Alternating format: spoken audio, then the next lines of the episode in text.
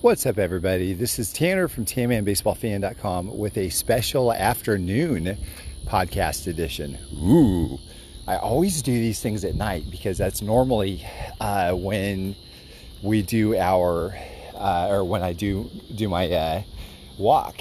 Uh, I walk a couple miles typically uh, almost every night.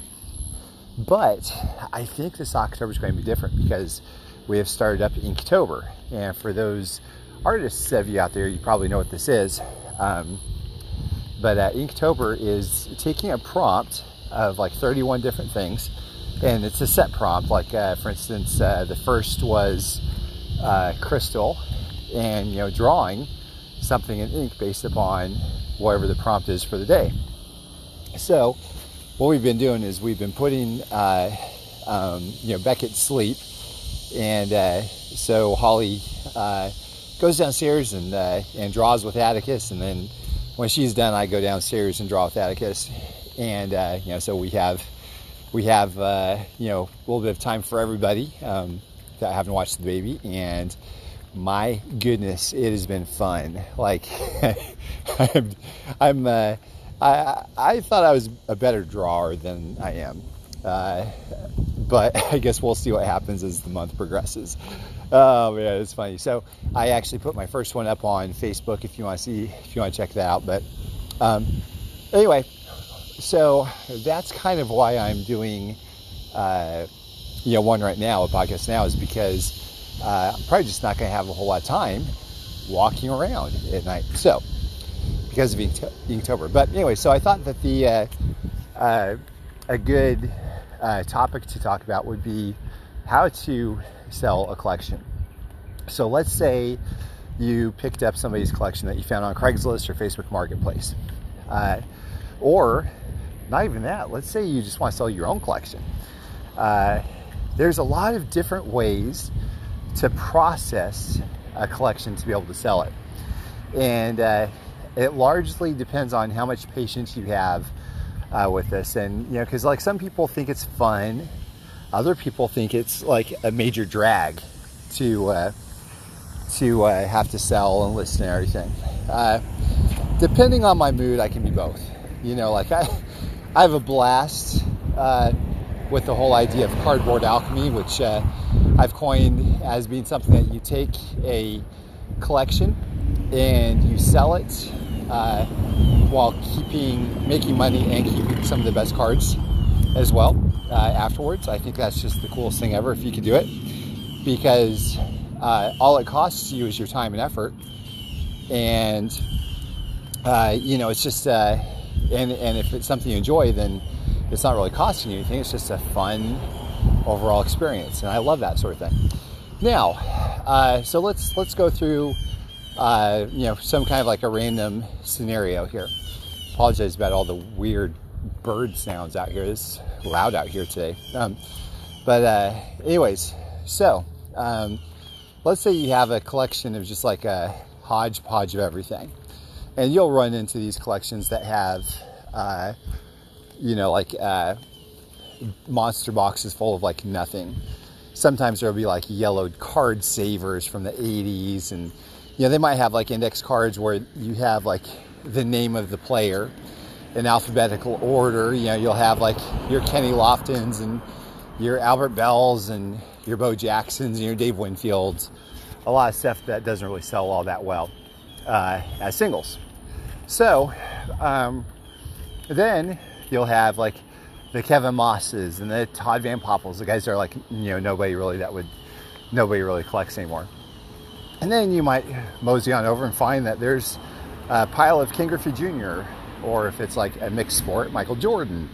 Um, yeah, maybe there's some Derek Jeter or Frank Thomas. And so obviously those are good. And so a lot of the steroid era guys as well, superstars, uh, do well. Uh, Canseco, McGwire, uh, Bonds, Clemens, those guys. Um, and, uh, and so what I like to do a lot of times, because a lot of people, they tend to get overwhelmed. Let's say you go to Craigslist and you spend, you know, $300 on a collection and there's like 20 boxes of stuff and you're like, oh man, you're excited about it. And you're like, man, this is just overwhelming now. What do I do? Um, So I think the number one thing that you want to do is uh, is start processing it. What I mean by processing is is taking notes of uh, what you have in there. And so I probably should do a podcast. I think I will about how to buy a collection as well. Um, but for now, since we're talking about selling a collection, let's say you have these 20 or 30 boxes of random cards that are uh, that are in uh, your garage now or in your room or something, and you're just taking a look and uh, seeing what there is. Uh, there's a lot of people that have asked me for advice on how to do this, and, and what they like to do a lot of times is they like to organize the crap out of a collection and put everything in a spreadsheet. I would say that is a uh, uh, activity of diminishing returns where you do not want to do that. I've never done that before, really, from what I can recall. Um, what I like to do is I like to do something that's more similar instead uh, to grouping. So you have the cards are commons, then you have like the low end stuff, and maybe the meat, uh, you know, middle, uh, uh, middle uh, uh, of the road like stuff, and then you have the high end stuff. And so, uh, you know, if you have, let's say, out of those 30 boxes of cards that you have, let's say 27 of them are just like super low end stuff. I'd probably move that locally, um, where you have uh, Craigslist or Facebook Marketplace. And if you have 27 boxes, uh, and let's say you you know have $300 into this whole thing, right? You could sell them maybe at 10 bucks a box and uh, recoup most of your money, or uh, depending on how strong those other three boxes are, maybe you could even get away with five bucks a box. Uh, you'd still have to make up your money through those other three boxes, assuming they're, you know, middle of the ground and uh, high end stuff. But, anyways, a lot of collections simply won't have high end stuff. I get that. I understand. So, it all depends on how much work you want to put into this. Uh, you know, you might not find a buyer for $270 for 27 boxes. Um, so, what that means is maybe you need to break it down a little more.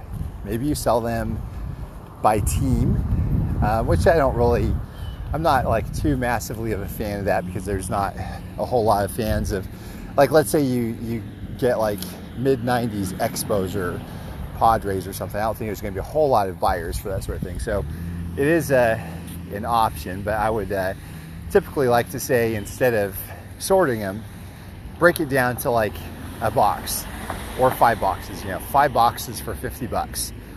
You have a lot more buyers with $50 in their pocket than you do with $270 in your pocket. And, uh, you know, you could uh, separate out the sets. And even if you wanted to, you could mix a little bit of high end in with some of the low end stuff and, uh, and sell it like that, or the mid end with the low end. And uh, one thing I do like to keep a spreadsheet on, by the way, is uh, the sales, of course. So that way you can get an idea of where you're at. So for me, um, if I'm doing this and I uh, and I've sold uh, the 27 low end boxes for $10 each in my spreadsheet, and whether that's over the course of one sale or 20 sales, I keep a record of this in the spreadsheet, and I find okay, I have three boxes of cards left uh, to sell or keep or whatever. Um, but I've made all of my money back minus minus thirty dollars. So I've got to I've got to go for thirty dollars still. So then what I'm looking at is let's say these three boxes have uh, let's say two and a half of these boxes have like uh, middle of the road stuff, like cards that you can sell uh, on eBay as singles, or you could try them uh, locally or shoot, you know, you can even try like social media, like definitely try Facebook groups, Twitter, the forums. The key is, by the way, you guys, and this is very key because a lot of people don't understand this, is the more places you can post it, the better. The more eyeballs that you have on your collection, the better of a chance that you have to sell and the quicker that they will sell. I remember a specific time I had a, uh, Kyle Seager super collection that I bought out. And there's probably, um, I made some decent money off that too. It was, it, was a, it was, a, good deal. But uh, what I did is I had like about probably $2,000 worth of Seager left. You know, man, it's been a week or so. It's sold out. I haven't heard anything. Let me bump some of these uh, threads. So I go to blowout forums. I bump my thread, and just like that, somebody messages me, and that has stuck out to me because, and they ended up buying it, but it stuck out to me because I realized if I didn't bump that post at that point, I would not have sold those cards at that time. So it's just a matter of a game of making sure that your cards are in the eyes, in front of the eyes of as many potential buyers as possible. And to that point, um, I want to talk about also how you display these cards. There are a ton of people that are notorious online for taking a picture of a box of cards and they'll say hundreds of cards, 50 bucks or whatever, you know, whatever it is. And nobody knows what's in there. And it's like, well, the odds are you're thinking it's probably junk, so you don't see it. remember this one time I went and this guy had like a box of cards that he was selling. I think he was more specific, but I wouldn't have known it had I just looked at the picture. But he had uh, a case of 1984 Topps vending boxes. So I was able to go through all those. I think I pulled 15 or 20 Don Mattingly rookies, 15 or 20 uh, Darryl Strawberry rookies, and all kinds of other great cards too. And uh, he would have, I think he ended up saying like it was only 50 bucks or something for the case. And this is years and years ago, but it was still a fabulous deal. Now, uh, if he actually took really good pictures so you could actually see what he had, he would have had a, a you know, a little bit of a bidding war going probably. But, uh, but anyways, that's the whole point though, guys, is like when you're picking up collections, a lot of these people they're selling uh, their collections, it's because they want to move on. They don't want to deal with the cards anymore. They're just kind of a nuisance to a lot of people. They're taking up space in the closet or uh, they think they can use the money for something else, uh, whether it be, you know, whatever, like uh, down payment on a car or something. You know, it just doesn't. It's it just doesn't make sense for them to have these cards anymore.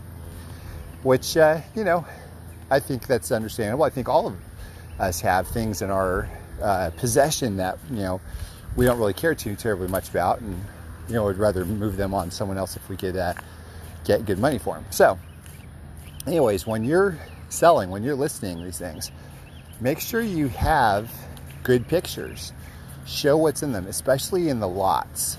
You know, because, and it's funny because, like, you know, you obviously do not want to be deceitful by any stretch of the imagination when it comes to selling.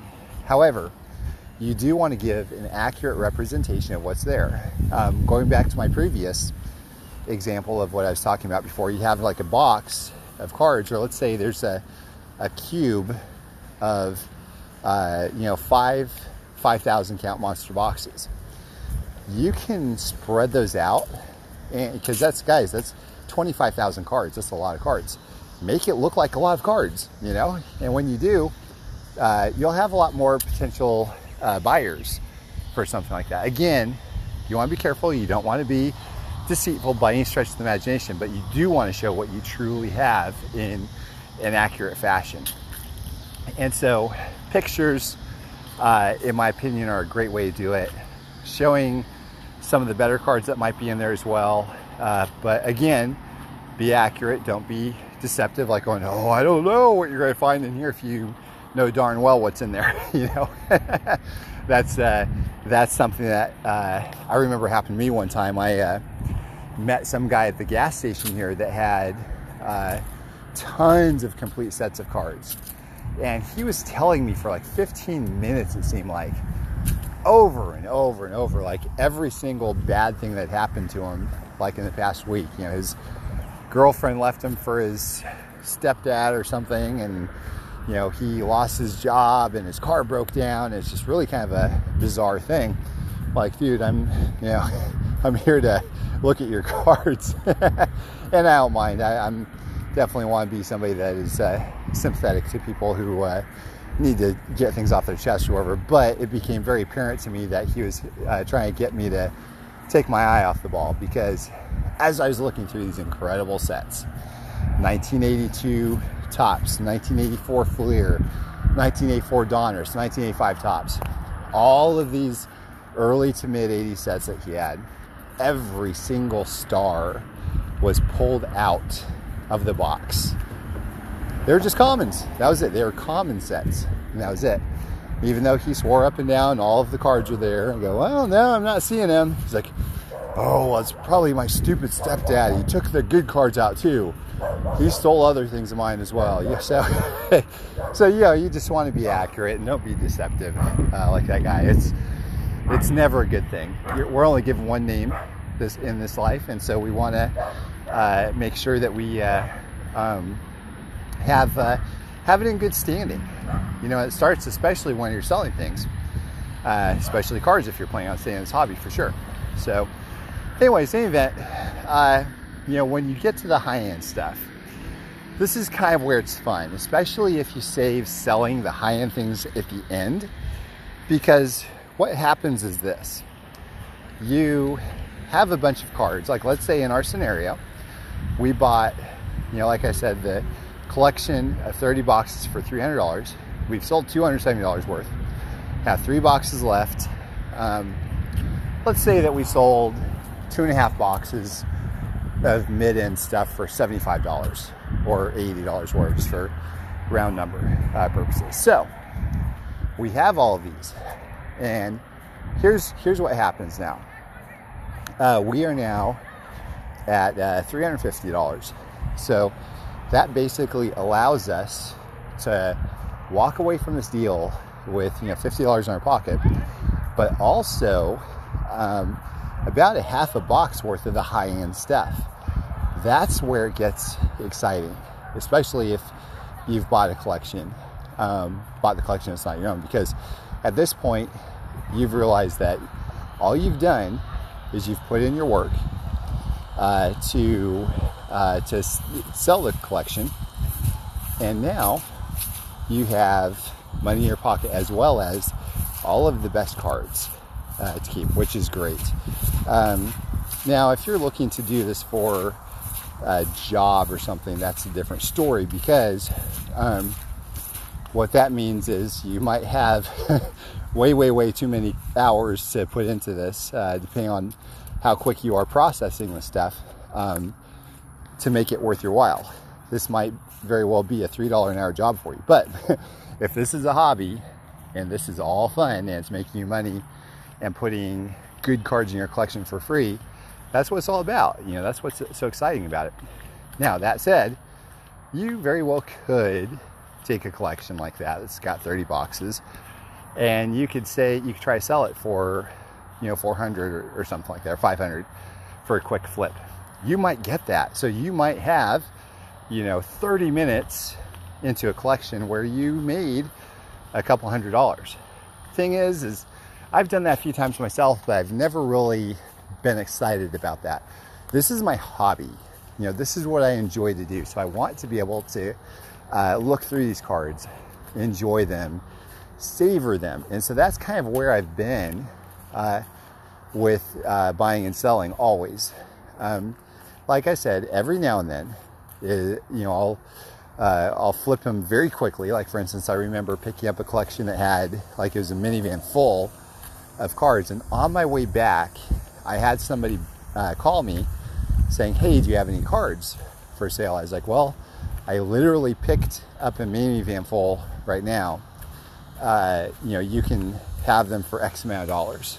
And so, as I was literally driving back from getting them, I sold them, and uh, you know, still, and that's the problem though. It's like when you do that, you're kind of like, man, yeah, I made some good money off of it, but what did I miss? You know, what was in there that I wasn't sure about completely that, you know, might have been like a game changer or something. And I've been through plenty of collections where uh, it's just not the case. There's just not going to be that Babe Ruth rookie or the 52 Topps mantle there's just, I mean, I haven't ever really run into anything like that before. Uh, and I've gone through tons and tons of collections. Never once have I, you know, found like a $10,000 card or something like that out of out of nowhere from what I recall. You know, so that's just kind of, uh, you know, something that you got to prepare yourself for. The vast majority of collections out there, they're not going to have cards worth more than $10. Every now and then, yeah, you will, but that's kind of one of the things I like about buying and selling collections is that it kind of makes our world like one giant treasure hunt, if that makes sense. You'll always have that possibility of there being like a big score, you know. Uh, you just never know until you get out there and do it. And so, uh, you know, I very rarely go hunting for collections anymore. Uh, but, you know, I've made money on many of them by doing the exact steps I've told you about, you know, processing them, uh, I mean, sorting them from low to mid to high end. Um, I don't think I talked about the high end portion yet. A lot of what I'll do with the high end is I will actually take those and uh, I will put them on eBay singles or sell them on Facebook uh, groups or forums like as singles instead. So it's a lot easier to move like, uh, you know, boatloads of boxes locally so somebody can pick them up as opposed to singles. You know, I'll give you an example also. Um, yeah, I took my uh, brother-in-law's collection uh, about a year ago and uh, you know, he wanted me to uh, sell it for him. So I used these exact methods. I took out, it was like, I don't remember how many cards it was anymore, but there's a lot of them. And so it's kind of fun just to kind of go through them and enjoy them. Uh, but, you know, the vast majority of them went to somebody locally. It was like a minivan full of cards. And then the mid to high end stuff went on, went for sale on eBay, the forums, Facebook groups, Twitter, and uh, you know it took work, but uh, you know we we made some good money off of it, and uh, you know that's exactly what I did. I used the methods I've told you about. Took a lot of pictures um, to accurately depict what was there, and uh, it was fun. It was just a fun thing. Like so, if it was a collection of stamps or coins or whatever, I wouldn't have had nearly as much fun doing that. I don't know if I would have had any fun. I mean, and don't get me wrong, I like selling things no matter what it is, but you know, looking up each thing, it doesn't really do it for me. And so that's kind of one thing also is like as you get these collections to sell, you'll learn more about the hobby quickly. It's like a uh, baptism by fire because you're forced to kind of know the prices or learn the prices so long as you are interested in making as much money out of it as possible. So, all that to say, um, it's been fun. I haven't really bought a whole lot of collections recently. In fact, I've only searched in the past several months a handful of times for what's out there. Um, and I always get dis- uh, discouraged. And this is this is actually a good thing for you. So so take note to this as well. But I get discouraged because I see the worst ads ever. Like, you know, a, a monster box full of commons for like nothing. Uh, that's nothing in there. You know there's nothing. And they want 500 bucks. You know, like nobody wants to, to get that stuff. Especially, you know, you get the feeling that these people are preying on those that don't know, like what they have or whatever, which is really, you know, we don't want that in our hobby. We don't want uh, there to be like a sour taste in the mouth of these people as they're entering the hobby, saying, "Oh yeah, I got this awesome deal," and they're like, "What? You paid five hundred dollars for like fifty dollars worth of cards, or twenty dollars worth of cards? We don't like that at all whatsoever. So let's not do that to these people." Um, but anyway, so we're. I mean, I just went. I just went on Craigslist the other day. I was looking at, seeing all of these collections. Same thing, like boatloads of junk wax era commons for hundreds of dollars. And of course, you have some of these things where it's like the uh, the uh, uh, counterfeit cars for sale. Know, there's a 52 Topps mail. Seems like there's always some token 52 Topps mail on Craigslist or Facebook Marketplace. It's raw. They it's beat up, and they're talking about like, oh hey, yeah, we uh, you know, got this in an estate sale, or you know, my granddad had this in his collection.